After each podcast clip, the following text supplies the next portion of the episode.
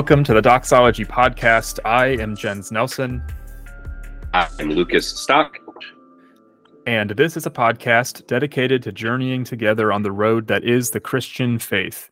Thank you for joining us as we discuss and investigate theology and the Christian life as we strive for unity amongst our diversity as members of Christ's church. Welcome, uh, one and all. Welcome, new, welcome, old. Uh, we're here with an exciting end to our Heresy Month 2023. Um, if you're new here, each each October, Lucas and I do a little thing that we like to call Heresy Month. Um, you know, October is typically spooky season. You know, it's Halloween. This year we happen to have a Ring of Fire um, like eclipse. We had a Friday the 13th. There was just some, you know, extra spooky things.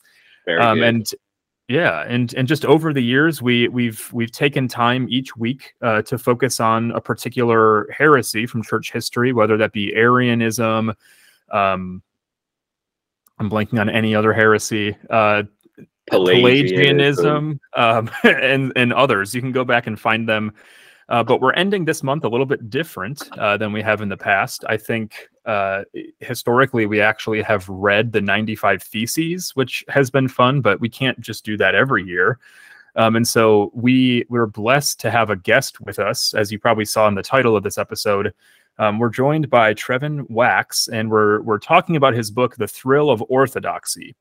Um, and so Trevin had reached out a, a, several months ago, I guess, at this point, to to say um, that he enjoyed our show and that he he uh, was releasing this book, and we were interested in reading it and having him on. And so many months later, after reading and discussing, um, we're here to sort of chat about all things orthodoxy. And so it's uh, in a way, I think, providential that we end a month talking about heresy with an episode on orthodoxy.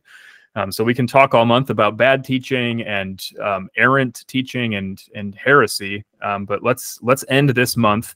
To, uh, w- when this drops, it will be uh, October 31st, with, which is Reformation Day.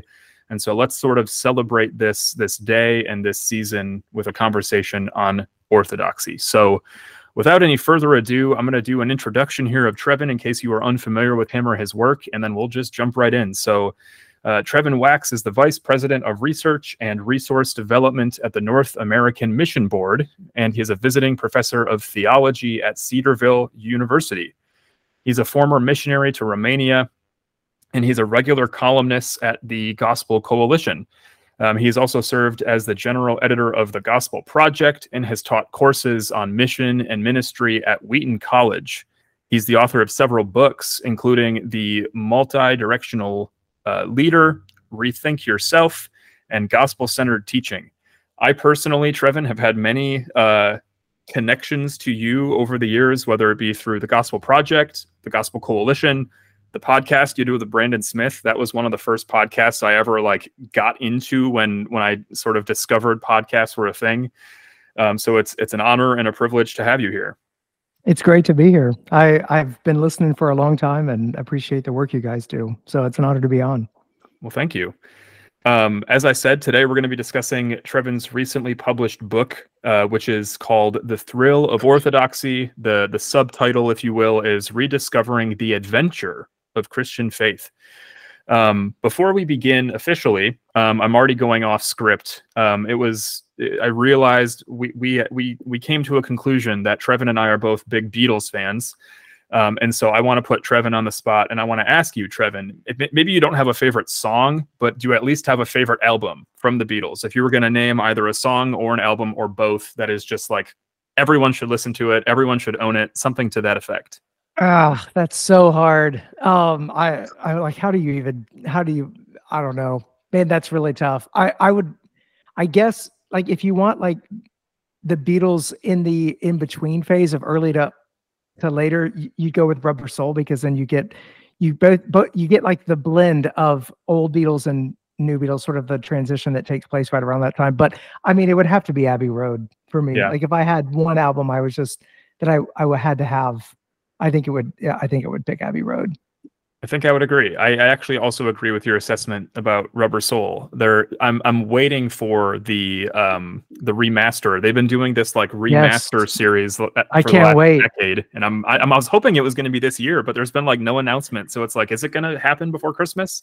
And Revolver sounded so good when it they did. did the remaster. It's like Incredible. each of the remasters is really great, really yep. great. Agreed.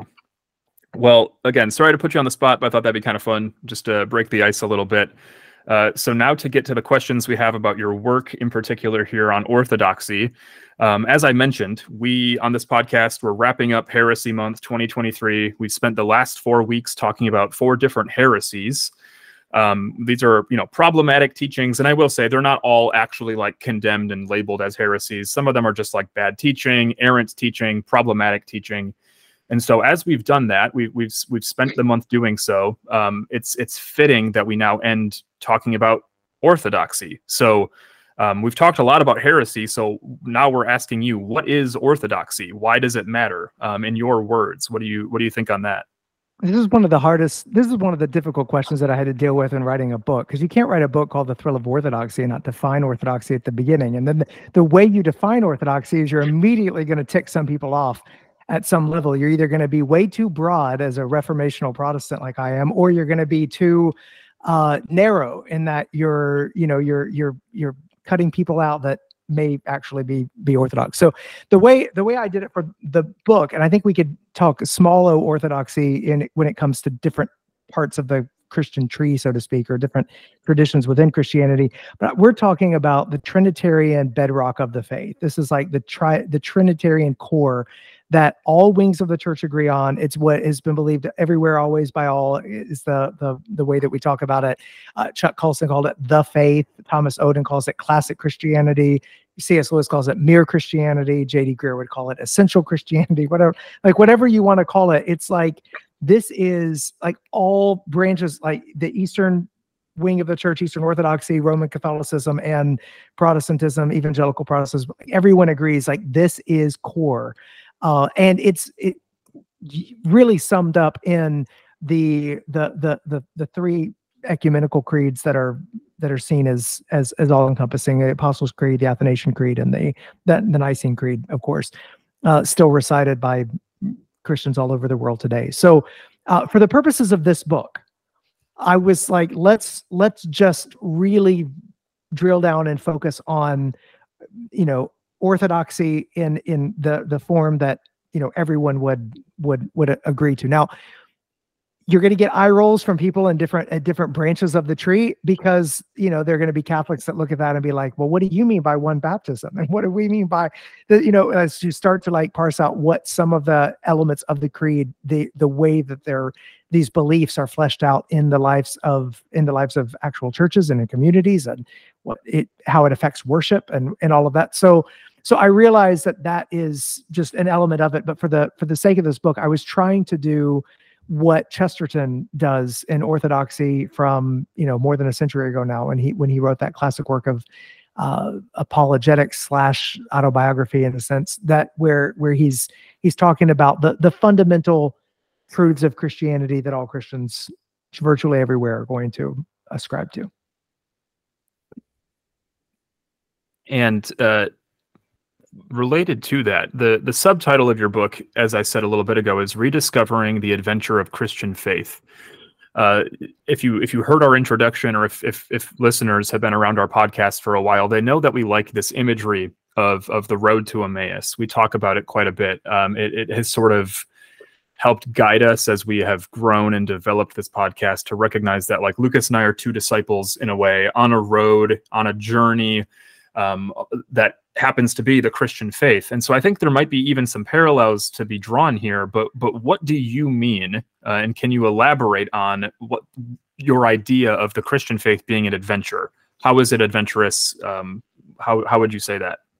Yeah, there's there's really two two ways of looking at this. I mean, one is I, I in, in juxtaposing and putting together thrill and orthodoxy in the same title, I was trying to to sort of awaken the idea that orthodoxy uh, like to lead us away from the idea that this is dense and dull and and you know just impractical and doesn't really have anything to do with life to show that no they're actually we're talking about the God of the universe here. So if if there if there's debates and discussions about what orthodoxy is and if they're, they're thrilling, it's because we're actually talking a real we're, we're talking about the encounter with the living God. this is burning bush, God of Abraham, Isaac, and Jacob, now revealed to us, and Father, Son, Holy Spirit. So so it, not some generic deity out there, you know, or a Tillich's, you know, ground of our being kind of stuff, but like actual, like uh, the the personal nature of of actually coming to know this God who has revealed Himself. So, uh, because thrill and orthodoxy go together, then adventure and faith ought to go together because it is an adventure to come to know this God better, and it is an adventure to seek to walk according to what He has revealed to us and and and what has been passed down to us to to guard the good deposit to want to pass on the the deposit of faith to to to be on this journey of becoming more and more like Christ. So there's a sense in which that's happening to us in our sanctification our growing in our Christ likeness on this journey toward glorification. But it's also it, it's also part of the the part of the adventure is in recognizing that that that not everything that we're supposed to do or even believe has been laid out exactly. I mean, when you think about it, the creeds are kind of sparse and bare. So there's a sense in which you've got the essentials that you need, and you have this 2,000 years of church history to to walk in behind. But I, I like to to talk about church history being it's not really a map it's more like a treasure box like you don't immediately get the map for exactly what you ought to do and the way you ought to think about every particular situation that might come up or ethical scenario that you might face or new challenge that appears on the horizon. But you do have in 2000 years of church history a treasure box. You have examples, you have people who met the challenges of their day. You can learn from their both their failures and their successes.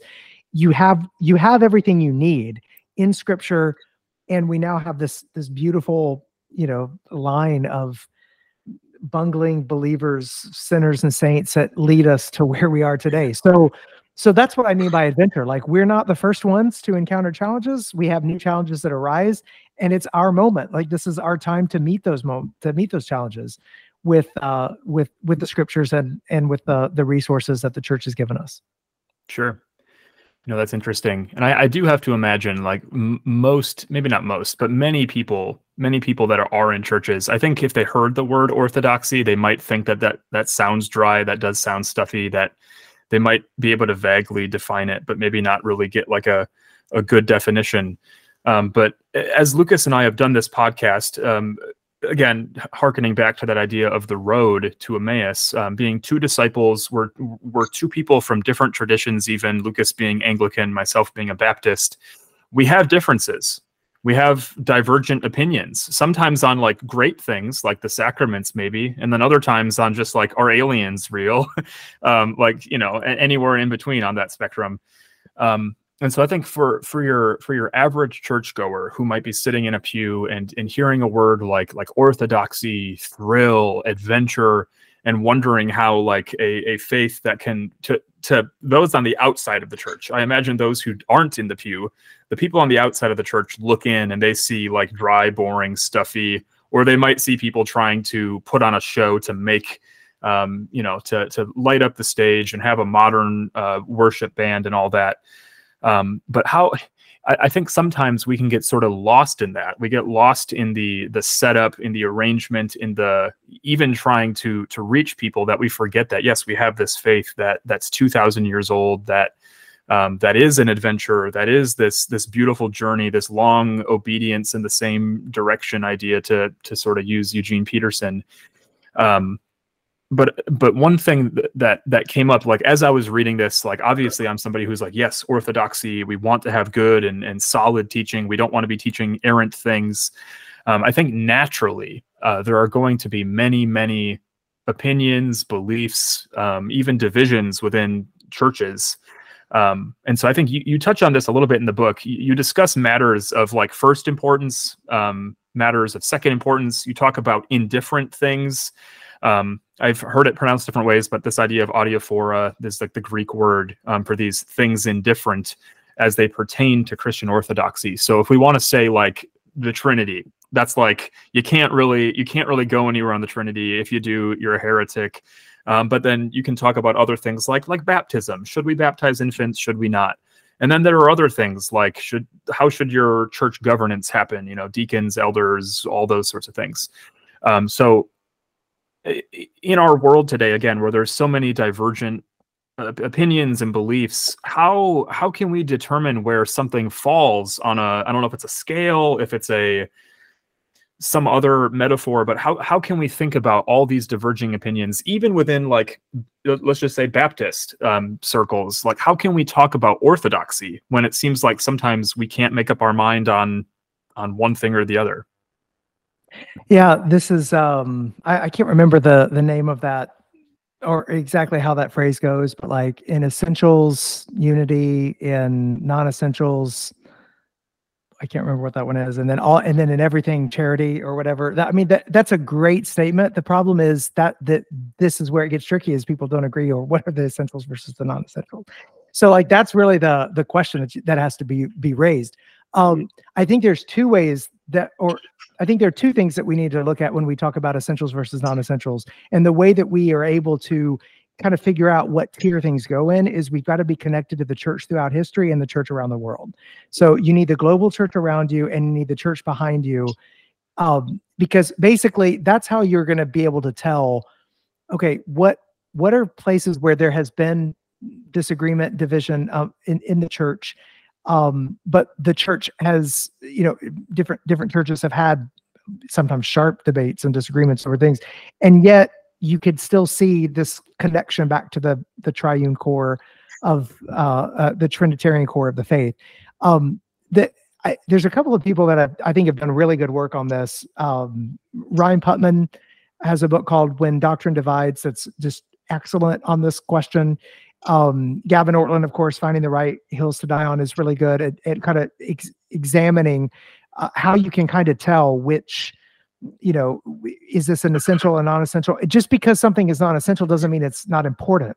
So like the baptism question is super important. I mean, obviously it's important. Like that's I I get along better with someone who who who uh, uh, sprinkles infants than I do and and says it really matters than for someone who's just like ah you know it's not a it's not a big deal uh, just believe what you want to believe. Like I, it, I mean, I think you and Lucas, I, I think the two of you actually are embody that. Like you, you think that these matters are really important enough to where they would keep you from the same congregation on a Sunday morning, not in visiting sense, but just in like belonging to a congregation, um, because these things really, they they really are important. But at the same time, there is a there still is, and, and I think that this is one of the beautiful things about Orthodoxy is that there still is eh, among all the division in the church, there still is a striking unity when you think about it. Like I and and I know I, I know there's like the common I, I've heard it so many times, this common sort of complaint about, you know, oh, you Protestants are so divided and you know, look how many splinter groups there are and whatnot. And I'm like, I read enough in like Catholic circles to know they are as divided as Protestants. It's just there's this outward facade of unity. Like you can see it all behind. It's just like, at least for the Protestants, like the mess is already like, it's like all out on the table, right? Like all the little tributaries and splinters, like we can kind of see it. And and there's a sense in which yeah, I think we should want and desire a more formal unity. I think there's that that that I mean, Jesus prays so hard for this. Paul wants this. So like to not to not desire this is to go against the heart of the Savior, I think, at some level. And at the, at the same time, I also think the unity of the church is, I mean, we when we say we believe in one holy apostolic church, we we we believe in one holy, we we believe in in, in a holy small c Catholic church already. Like it is there, it is is the the unity visible in the way that we probably would like it to be? No. But we believe that that we believe that that exists. And so it's really leaning into something that's already there and and seeking to to uh, uh, uh, to, to to press further into that rather than trying to create a, a unity uh, that isn't there. So uh, but yeah this is the issue. I mean like what exactly constitutes first order and second order issues? And and this is why i said earlier Jens, like when we were talking about um you know you do have small o orthodoxies in different traditions you know like if if you as a baptist preacher you know make a case that you need to to begin to to, to sprinkle infants or you go against regenerate church membership or something to that effect like i'd be like well you're not you're not really a baptist anymore. So you know what i mean? Like it's you, you're not no one would be saying like you've lost your salvation but they'd be saying like that that's that's like that's a matter of baptist quote unquote baptist orthodoxy. Just like with anglicanism you know if you were to be like you know i think we all ought to be congregationalists and they get the final say. Okay but you're not an anglican anymore at that point. You know what i mean? Like it's it's you're, it's not that you're saying that a congregationalist is is a heretic. You're just saying a congregationalist is a congregationalist. Like some of these categories that have grown up they're I think to have respect for your brothers and sisters who are in a different place means acknowledging these categories and not papering over them or in, in some sense.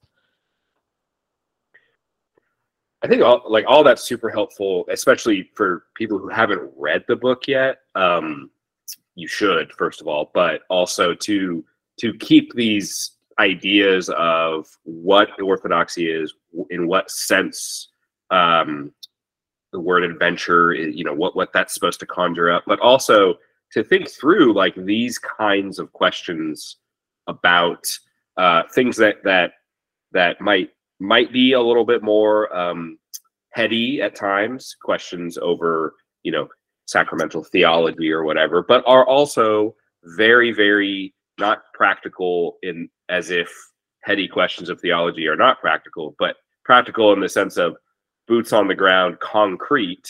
Well, what do you do on a Sunday morning when somebody is getting baptized, or fill in the blank with whatever particular question you you, you might have? And I think it's really helpful. And I think this is also a, a good, like this next question is kind of going back to the idea of adventure and thrill, as well as kind of um, tying, I think, a little bit springboarding off of this idea of so how do you get down to business, so to speak, of figuring out this adventure using these uh, these treasures that have been passed down to us to uh, chart the continue the, the the task of charting the path forward um, as we can, as the church continues to march towards um, Christ's return. And that that for me the question is is um, what you've done, it seems to me, when I when I heard the title and then as I was getting into the book, is um,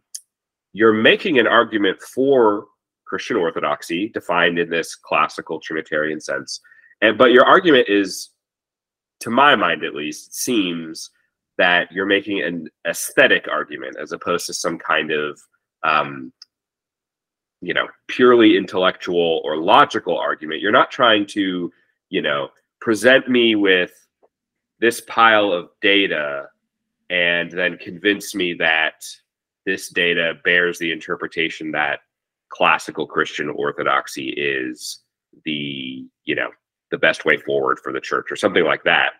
Which nothing wrong with you know plenty of books do that that are that are done well and, and there's nothing inherently wrong with that. But that's not what you're doing here. And I'm curious if if this was something that sort of you fell into and you know was more adventurous that you happened upon this, or um, what what made you initially, or as it developed in your mind, what made you think in terms of thrill, adventure, uh, journey, treasure, these sorts of aesthetic categories where as you're reading the book, you, those who haven't read the book, you, you really get the sense as you're going along that what Trevin is trying to do is rouse you up to join him on this path, right? He's not trying to convince you that he's on this really cool adventure, but he's just kind of trying to take your hand and be like, "Hey, look at this." And and it sound it might sound kind of kind of like what I'm saying doesn't make sense, but but I, I don't know how else to explain it because because it's aesthetic. It's not it's not uh propositional as much in the sense of here's why you should believe this, but he's saying, look at this amazing landscape that we have. So I'm curious, once again, how did you land there? And do you think that that kind of approach is um, is, is maybe what we need in our culture, you know, in, in the West in the 21st century, um, or or in a generational context, maybe um, where do you see that kind of argument fitting into the, the broader needs of the church today as well? Yeah, I mean, at the end of the day, I think every generation needs to have its sort of it, it every generation needs the reminder, hey, doctrine really matters. Like doctrine like the Christian faith, what we've received, what the the deposit, you know, like this like we're not playing around here. This is really important and it matters. And and especially in a in an overly pragmatic age where everything is immediately cashed out in terms of practical value, uh, it can be really easy to just sort of assume certain beliefs, but they not really affect our day-to-day lives or even our worship like what we're actually doing together and saying and singing on a Sunday morning. And so and so I think every I think every generation needs that reminder that hey, some of this is life or death.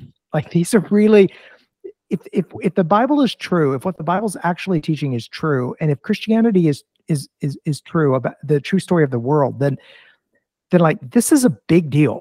So so I'm kind of coming to with that in the background first, saying, okay, this really matters. Getting this right really matters. Even stuff that doesn't seem immediately practical, the downstream effects of that really matter for the church, for the health of the church, for the life of the world. So that's kind of behind that's that's the adventure part, right? Like that's like we're, you know, the the, the hobbits on their way to Mordor, like we're on a journey. That like there really is a Sauron, you know. Um, so this this is the if that's if that's happening, then I think the the the next question is okay. So how do you make the case in your generation that this really matters? And there there are really good books I think that make the, the case for this is what the Bible teaches. This is why it matters. This is why you should believe this. This is like laying out the evidence of this is what who has taught this. This is how it's come down to us. How like I've benefited from those books. Um, that that is one way of approaching this, kind of doing the the the persuading in that way of trying to convince someone of the truth and why it matters for me and i think one of the things that that resonates with you know sort of the, my generation the generation coming up is more of the question it's less the question is christianity true? It's more the question of is christianity good? And is it beautiful?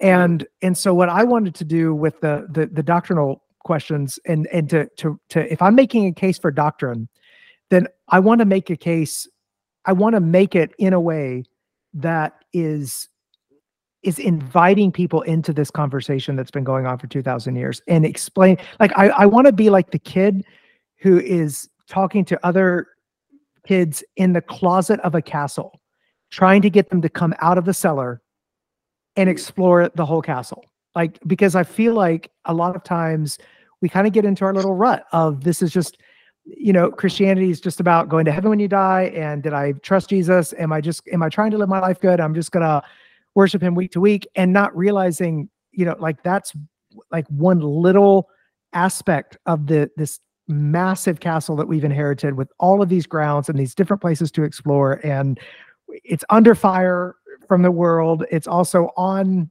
offense in the sense if we change the metaphor like we're actually charging the gates of hell. So you've got this like this mission in this in this sense.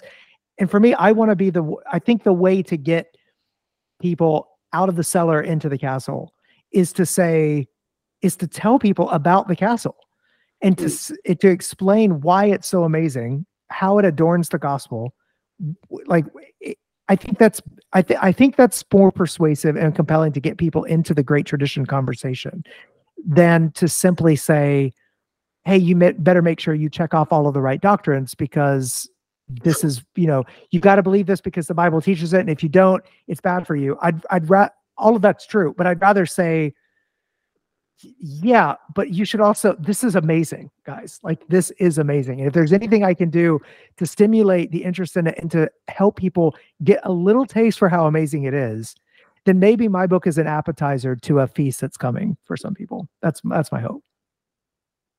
Yeah, I think I think of like just how thrilling it is to to get a glimpse of how broad the tradition is, for um, the possibility for what it means to be truly human um, in Christ, and and and how hard it is to see that if we are in, like you say, those ruts, which which is such a human tendency, um, and and and limits us so much. But along along that line, and this is this is very much a me question. Um, so someone could read your book, listen listen to to conversations like this, and say, "Yeah, you're absolutely right."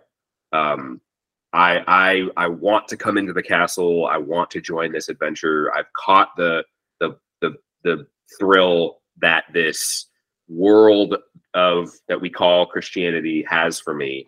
Um, and what I have found in my further reading and, and prayer and reflection and conversation and study and so on um, is that um, where I where I have been reared in the faith is not a place that uh, has this thrill of orthodoxy. Is not a place that um, has actually kept the full deposit of of the faith. Not in a sense of you know they're a, some kind of false religion but just um too narrow strictures on what it means to be a christian and what it means to be orthodox. And so um, as an example for those who have read the book or have seen this um, before um, in in you included as an appendix. There's um, i want to make sure i get the name right. Is it is it reforming catholic Confession. The Reforming Catholic Confession. Yeah, that's yeah. a reformational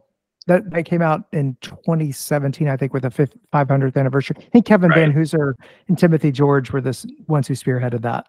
Yeah, I love and so it's confession. a it's it's a great example of um, going way back to the beginning of this conversation. What you were talking about with the core, like what what are these creedal um, core affirmations that you must make within your you know umbrella of orthodoxy in, in terms of defining it, what it means to be orthodox. Um, but like I, I also think it's a good example of the potential um, critique or, or, or question of I'm reading this and it seems it seems like I I want I, this impulse is what I'm feeling, right? This impulse that this confession is reflecting um, and also that just the broader impulse of getting on with this adventure. Um, but it seems to me as I'm walking down this adventure that I need to sort of, in order to go on that adventure, I need to leave the walls that I was born in because maybe I have come to this belief that I, you know, I wasn't living in the castle in the cellar. I was living in like the the, you know, the gardener's hut or something.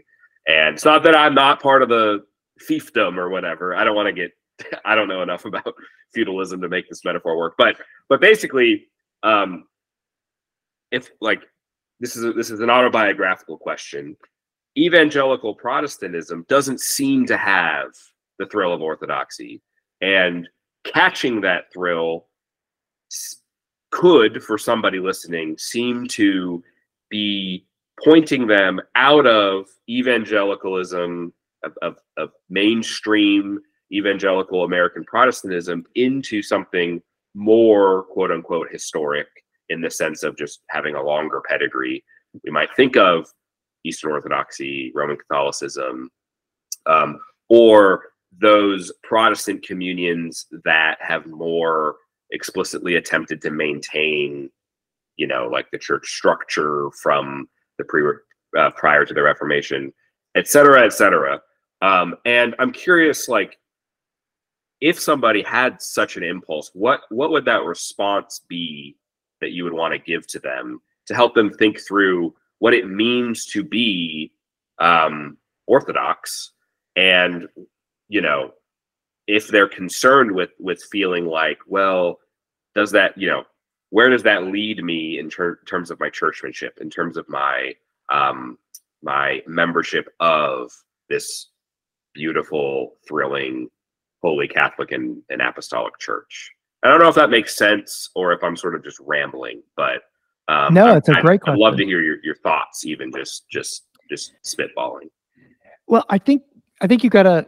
I mean, obviously, there's a pastoral approach to everybody that you to I mean, every person's faith tradition is different. So I'm not. I wouldn't want to like make a hard and fast like this is what you should do or shouldn't do. You know, not knowing particular situations. But um, I I do think that in generally speaking, in in most evangelical Protestant contexts, even where we say there's not the thrill of orthodoxy, you generally will find people in every in every communion and every tradition that that do have that thrill of orthodoxy and that do want to be rooted into something in something very deep and want to claim the treasures of, of church history and the uh, the scriptures going way back. Um, there is that long line of of saints, and so the first thing I would say is just um, if you're in a particular house in the neighborhood and there's another house in the neighborhood you feel like gets the thrill of orthodoxy better than yours does, what I would suggest would be take whatever you need from the other houses and bring them back as treasures to your own home and see and, and do whatever you can.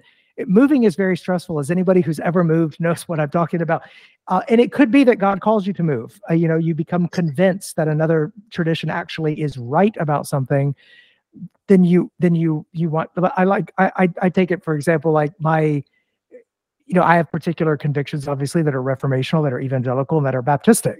Um i those convictions prohibit me or they keep me they prevent me from but from from being in a in a close ecclesial communion with some other denominations that I have benefited from immensely, like my, you know, my daily office, my Psalms in 30 days and my Life of Jesus in 30 days, the two, you know, books that I, how I pray is a, a lot of it's pulled from the Book of Common Prayer and it's structured in that way. Like there are treasures and I, I, I think even with all the disunity in the church today, that God has graced us with particular gifts in different traditions and that the the the, the church small c catholic benefits from all of the, the the the back and forth that comes from from these different traditions. So my my suggestion would be to not let your thrill of orthodoxy and your discovering the the riches of church history and whatnot drive you away from the local congregation which at least gave you the deposit of faith enough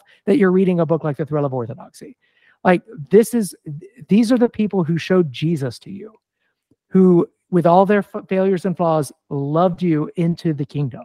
So it, it, the, it, we, just like you know people have talked about how you know some people when they discover calvinism cage stage you need to put them in a cage for a while until they can kind of grow up and be more mature or whatever and actually not like make you know there's also great tradition cage stage stuff that i think we get, just have to recognize is a thing it's out there. Like you suddenly you discover Athanasius and you feel like your grandpa's Christianity was deficient somehow because he didn't know that story, you know, or something like it's just that's real. And I think, but that's that's just immaturity, no matter where you are. I think the the more the more mature, the more settled way is to say, hey, all of church history, like we we get it all. Like I don't I I don't feel a tug or a pull to the Roman Catholic Church because I benefit from Francis of Assisi or Aquinas or Augustine. Like those are mine too. Like that's my heritage. Like it's not like the, uh, you know, like you. I trace back through Reformation. Like it's not like the reformers were, you know, in reinvented the the faith. It's like they were, you know, actually seeking to renew the church through this way. So like I, I feel like I've got this, you know, I've got the same treasures that that others do. And I mean, frankly, it's funny to me that the appeal I think for some is oh let me let, let me go to a to let, maybe I should jump ship from a more low church to a more high church in some way or to a, a group that's got you know a, a a pedigree or they've got the you know a succession you know whatever it might be to me I just say um the some of the groups that are get marketed as Catholic are actually smaller than evangelicals they're not as Catholic as evangelicals are.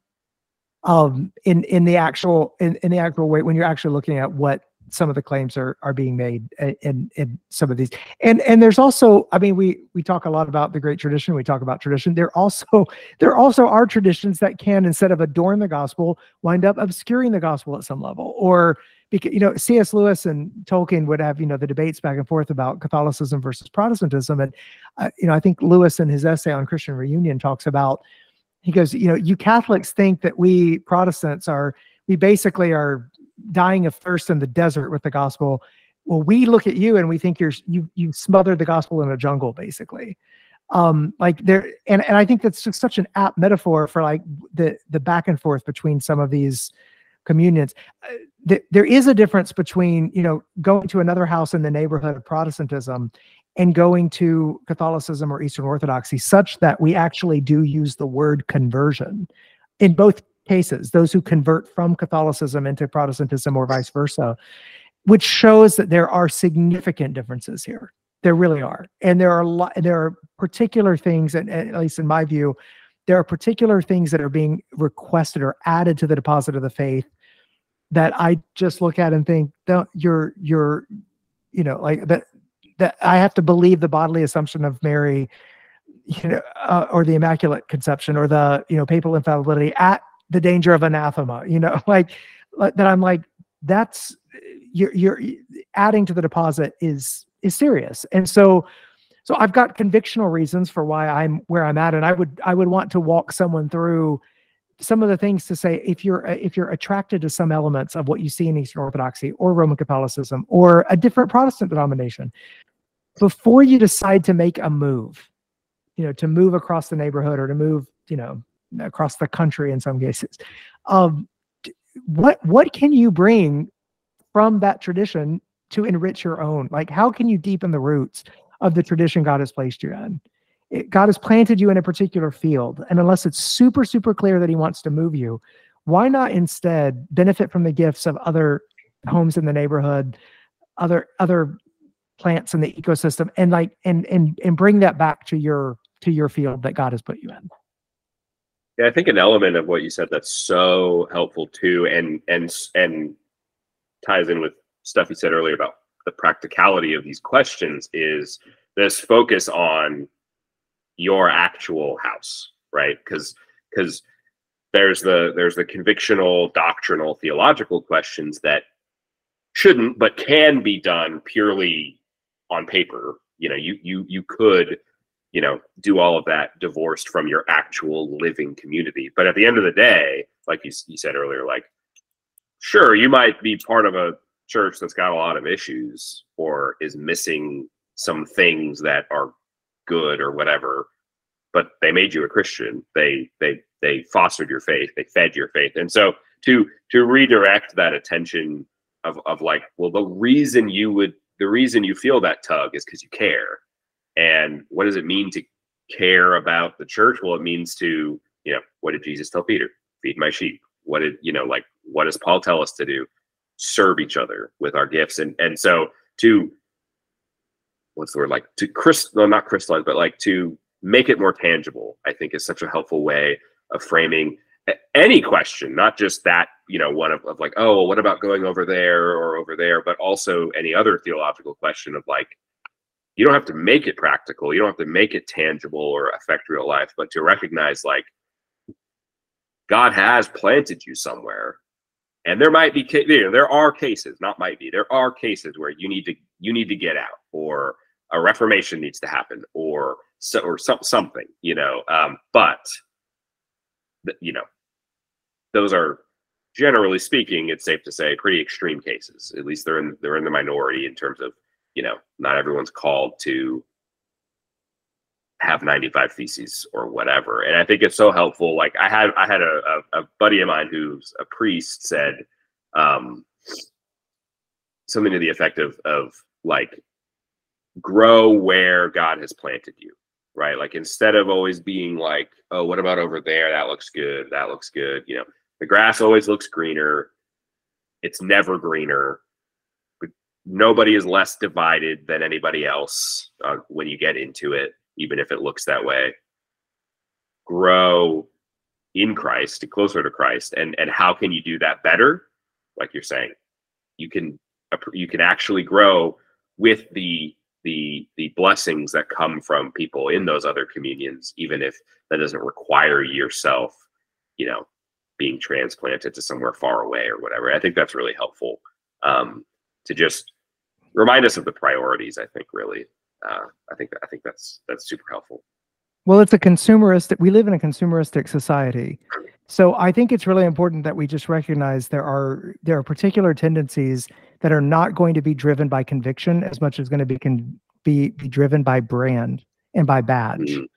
And I think I think that you know, I think I think we just have to recognize those are tendencies that we're going to going to feel. And we live in a society where you know it's a religious marketplace at some level of of a pluralistic marketplace. And so my I'm not saying that there won't be occasions where you may need to leave a church and go to another church, or you may need to leave a denomination. That, that certainly that is uh, uh, a possibility. I'm just trying to resist the consumeristic impulse that I think is so prevalent in our day, so, so that I would, if I'm going to inculcate an instinct in people listening to this podcast, I would say it's grow where you're planted. If God transplants you, great. Make sure it's God transplanting you, not, you know, the cool kids are over here, or this is what I'm, you know, or or I'm I, I'm I'm I'm I'm I'm driven by something other than you know uh, love for God's people and for what I can do to build up the body, the the larger body of Christ. Yeah.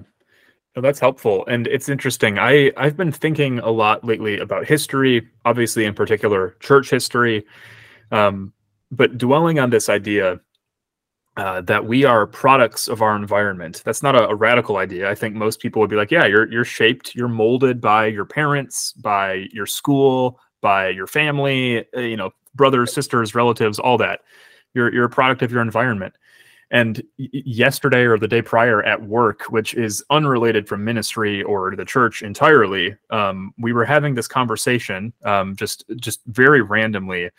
Um, we, we were we were talking about this idea of like um uh what was the word um like being content being one of the words um it's escaping me but the, the point being like even the way that we think about our relation to our work like i work a job and i think about how i relate to it. I think about like what makes me happy what makes me angry am i satisfied am i content etc etc 500 years ago the people living in that time in that place did not even think in the same framework in the same concepts. Their their work was much more tethered to their reality of just like existence. You know you you you worked quote unquote worked to like feed your family to like quite literally feed your family. Like you were probably harvesting and cultivating crops or at least you were trading in a marketplace to to get stuff from people who were doing so. So it's just like a different society different time different place. That's obviously just history right?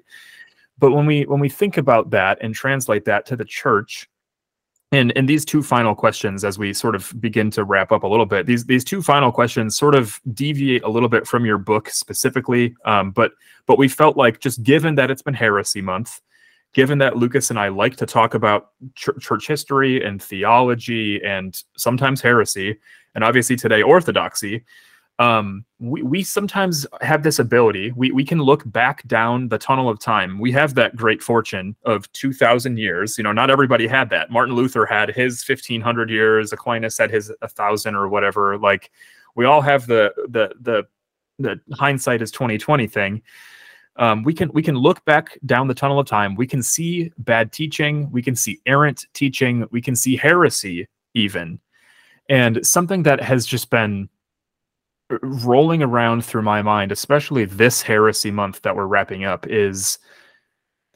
this this idea of what what motivates bad teaching.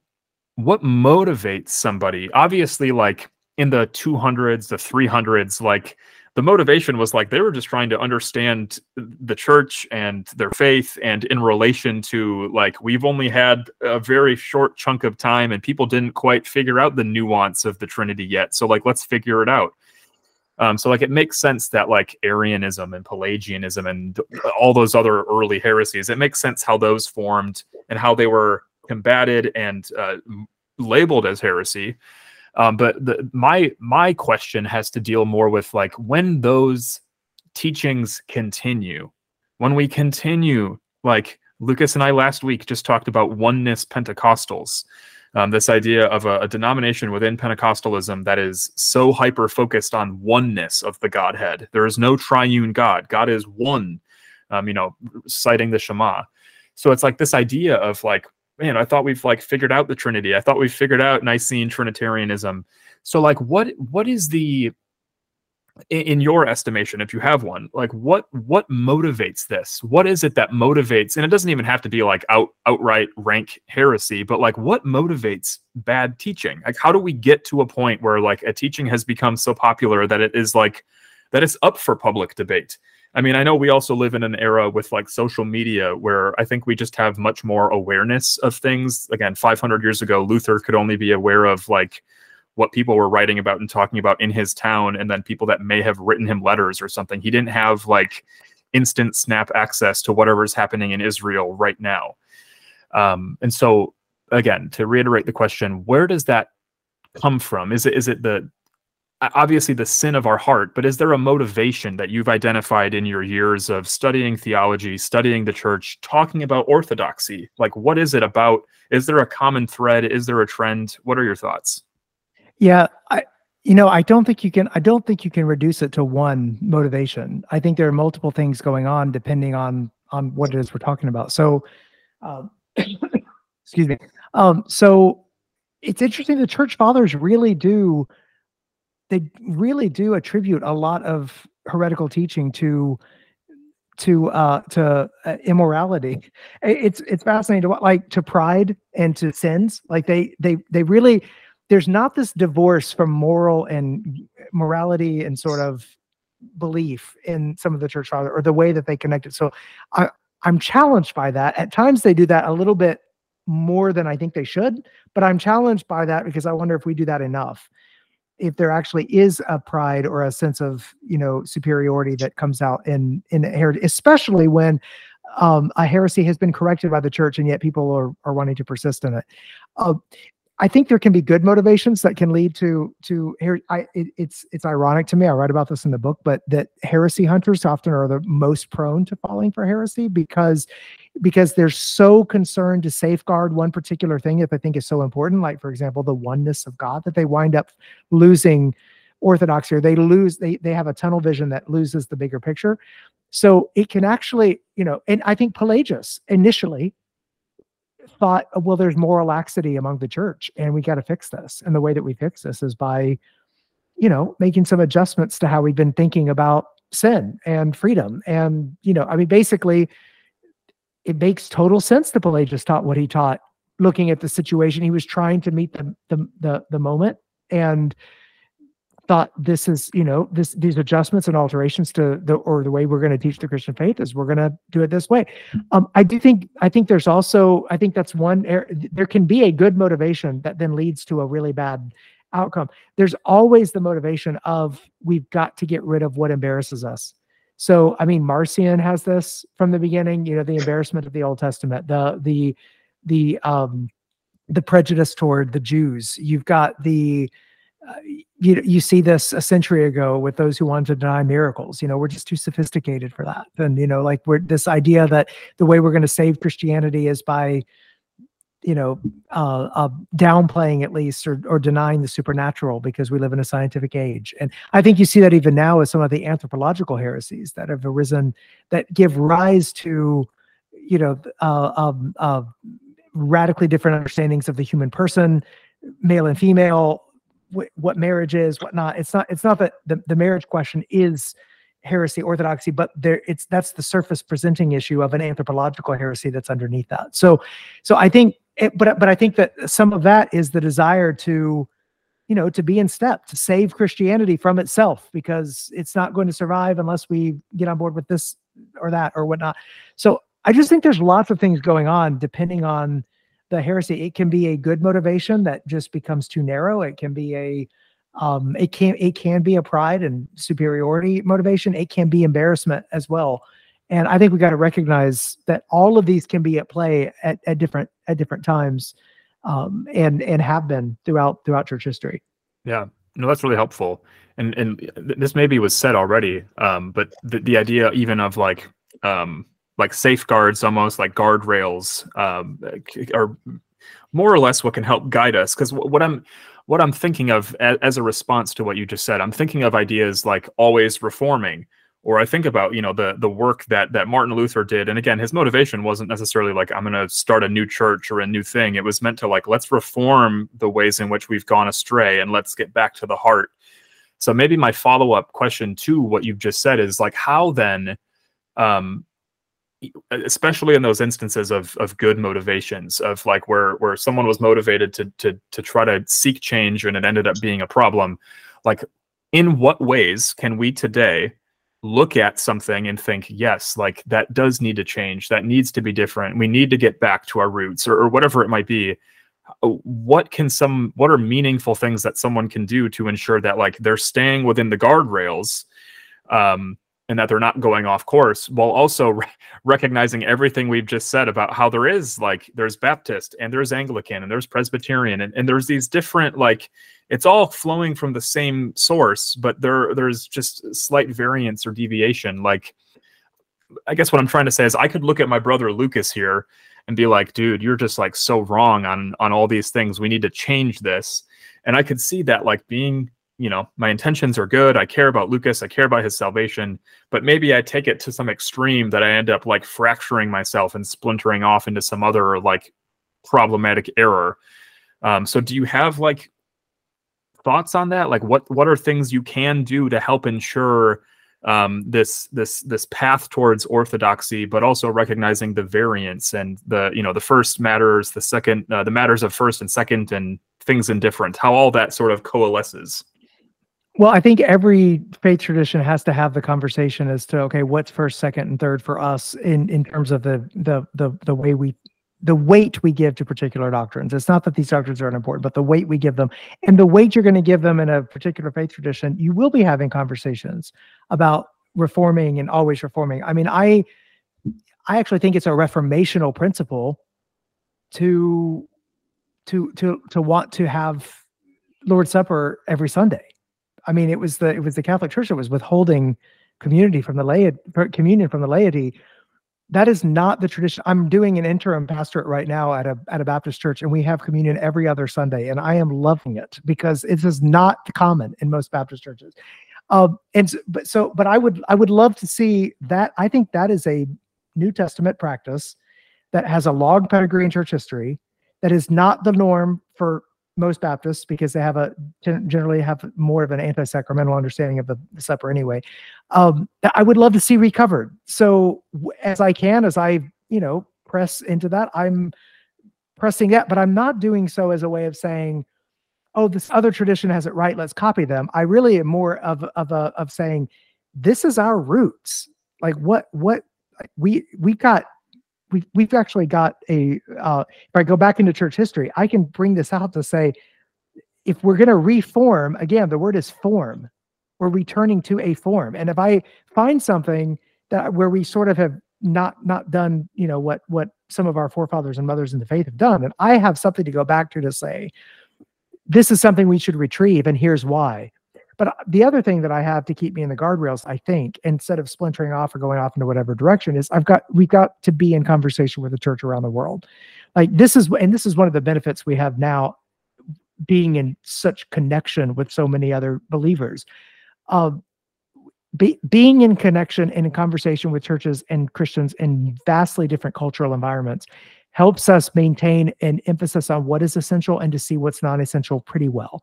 Uh, when I think about like the documents that come out of like the Lausanne Congress for World Evangelization, for example, like the Cape Town Commitment, or the like, it, it's not that you have to agree with every single thing in those documents, but they're a treasure trove of like this is like this is the core of what it means to be on mission. This is what we believe about the gospel. This is how this, you know, and so you you think about the um the the, the worldwide Christian uh faith and believers in vastly different cultural settings and how they're seeking to maintain and preserve and promote orthodoxy. And I think that that's one of the ways you can keep the guardrails in place to when you're seeking to reform, you're not actually moving beyond application for a new day and age, but you're actually moving toward uh, altering the faith once for all delivered to the saints or some way. Like that guardrail of the global church and having the church throughout history you know in in conversation i think those are the two ways that we are able to come to the scriptures and be able to read them a- alongside you know brothers and sisters who have the holy spirit nice that's good um yeah. Well, Lucas, do you have any other final thoughts? Do you have other questions that have that have come up in this conversation? I, I think it's been it's been good. I mean, it it it Yeah. feels like it fits really well. Again, f- uh, wrapping up a month on heresy, it's it feels like it fits really well with the the things we care about on this podcast. You know, ideas of like retrieval and recovering the faith, and especially for those of us who maybe were in more low church traditions growing up, to find something that feels like this is a thrill. This is an adventure. It's not just the faith of my parents, but this is like something I can grasp onto. Like I I was so excited to get this book. I was very excited to read it. And so I'm it's just been awesome to chat about it. Yeah, no, I don't have any other questions. Um, I do have our little our little outro, but before I do that, I want to give you, Trevin, the last real word of of the conversation. I know that I agree with everything you just said, James. I've really thoroughly loved um, this conversation, love your work, and and have really benefited and appreciate it, benefited from and appreciate it. Um, but yeah, what is there anything else you want to close out with in terms of just sort of putting a bow on this conversation? Not that these conversations don't continue, but just for our time here tonight or whenever you're listening. and um, and also if you want to add in where people can follow your work if they um, like what they heard tonight, again, whenever you're listening and want to um, uh, listen more, read more, or anything like that, where they can interact with you and follow you. Uh, anything else you'd like to share with with those who are who are tuning into this episode? Sure. I'm I'm really easy to to to find. Just trevinwax.com will take you to the, the column I've got at the Gospel Coalition. And I've got a podcast called Reconstructing Faith that's more documentary style narrative driven that we're in a we're doing a second season right now. So that's something too that people may be interested in. Um, as far as just anything that comes to mind in in in thinking through the conversation we've just had, I think it would surprise people 30 or 40 years ago that you know 220 somethings have this podcast and are having these conversations about the riches of church history. Because if you look at ev- evangelicalism in the 80s and 90s um, the, these really weren't the the main topics on uh, of of conversation. It was more about innovation. It was how do we reach people. It was and and i think i think what the fact that this podcast exists and that you guys are doing what you're doing and the fact that i've got a book called the thrill of orthodoxy you know like what in the world like that what that kind of book i don't think would have made sense 20 years ago. But i think i think what's happening is the cultural winds are blowing and we live in a we have blown up all the paths culturally like the the typical paths the markers of like how we it, that, that lead to a certain kind of significance. And because the paths are gone people feel really lost and they also feel really shallow and not rooted. And the winds are blowing really strong and trees are mm-hmm. snapping all over the place. So i think the reason why you guys have the the interest you have you serve the people listening to this podcast the reason that we're all in this conversation together is because we recognize we we need deep roots. Like we we need to be rooted in something and we don't want to just it be the newest thing the flashiest thing. It's got to be something that's there's a there's an appeal to the ancient that is uh, a good thing i think. And so you know just as i reflect on this conversation i think yeah i just don't know that our conversation that we just had would have made sense to church leaders 30 years ago but it totally makes sense right now when you think about the cultural moment we're in. And i hope that that is going to bring a lot of life. I think this multiplied out 10 15 years this sort of impulse among younger evangelicals is i'm i'm praying will bring a lot of fruit and life as we seek to be faithful and pass the pass the treasure on to our kids and grandkids.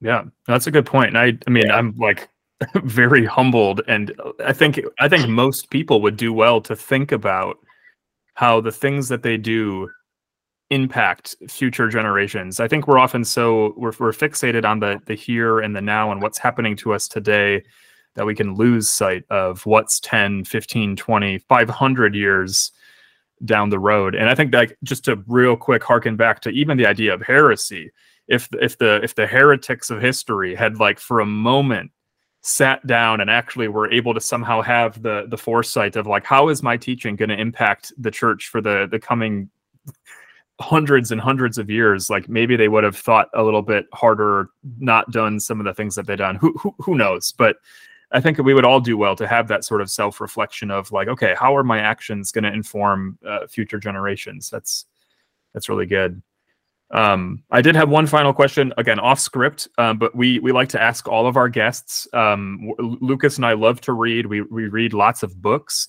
and so we're always very curious to hear, Trevin, what are you reading? Do you have a book that you're particularly enjoying, or maybe one in the past, you know, six to twelve months? Oh yeah, man, I'm I'm. That's a hard question. Uh, I'm I'm reading all the time. Um, yeah, like my hobby is reading reading and writing about reading. Um, uh, yeah, I, a couple of books come to mind. I think uh, I just finished Wonder Confronts Certainty by Gary Saul Morson, which is basically this book about Russian literature. It's from a guy who's taught Russian literature for decades, and it's like his life's work. It's like its capstone. And he's basically entertaining all of the most foundational questions about human life through the, the questions raised and the solutions on offer in Russian literature, going all the way back to Dostoevsky and Tolstoy, and then even Solzhenitsyn and Chekhov and others. And so, and I'm I'm a fan of big Russian novels, so I I've uh, I've read a bunch of those over the years, and so that, but yeah, the it, it's a book I worked my way slowly through. Um, there's another one that I'm working my way slowly through too, called A Web of Our Own Making. It's by a I think he's a German philosopher. Um, I can't remember his name, but it's it's it's about it's about the way that we're reconceiving of humanity because of our sort of it, because of the digital revolution. And it's it's it's dense and it's thick and it's philosophical but it's been really it's been really good. So yeah the those are the two that come to mind that i think when i think of the ones that are like paying dividends in my thinking and like leading to me like write and think about stuff more deeply those are the books that come to mind yeah, that's awesome. This has been great. We don't want to keep keep you too long. Obviously, um, we're all busy, but but you especially are extremely busy. So we really appreciate um, just your willingness, let alone the sacrifice of of time and energy to to sit down and and sit down digitally and, and chat with us and record it. Um, and we also want to thank everyone for tuning in who listened to this episode or any episode of the Doxology podcast. Um, check out um, The Thrill of Orthodoxy, buy a copy, read it. Um, I assume it's probably available on Kindle too, if that's your thing. Read, read it however you want to read it, uh, but you should read it, as well as other stuff that Trevin has written uh, slash recorded that you should check out. So be sure to do that. You can also find us at Doxology Podcast uh, at, on social medias uh, or shoot us an email at doxologypodcast at gmail.com. We love feedback, questions, ideas for future episodes, all of that kind of stuff. We'd love to hear from you. And until next time, we'll see you. And once again, Trevin, thank you so much for your time. Thanks for having me, guys. Great to be with you.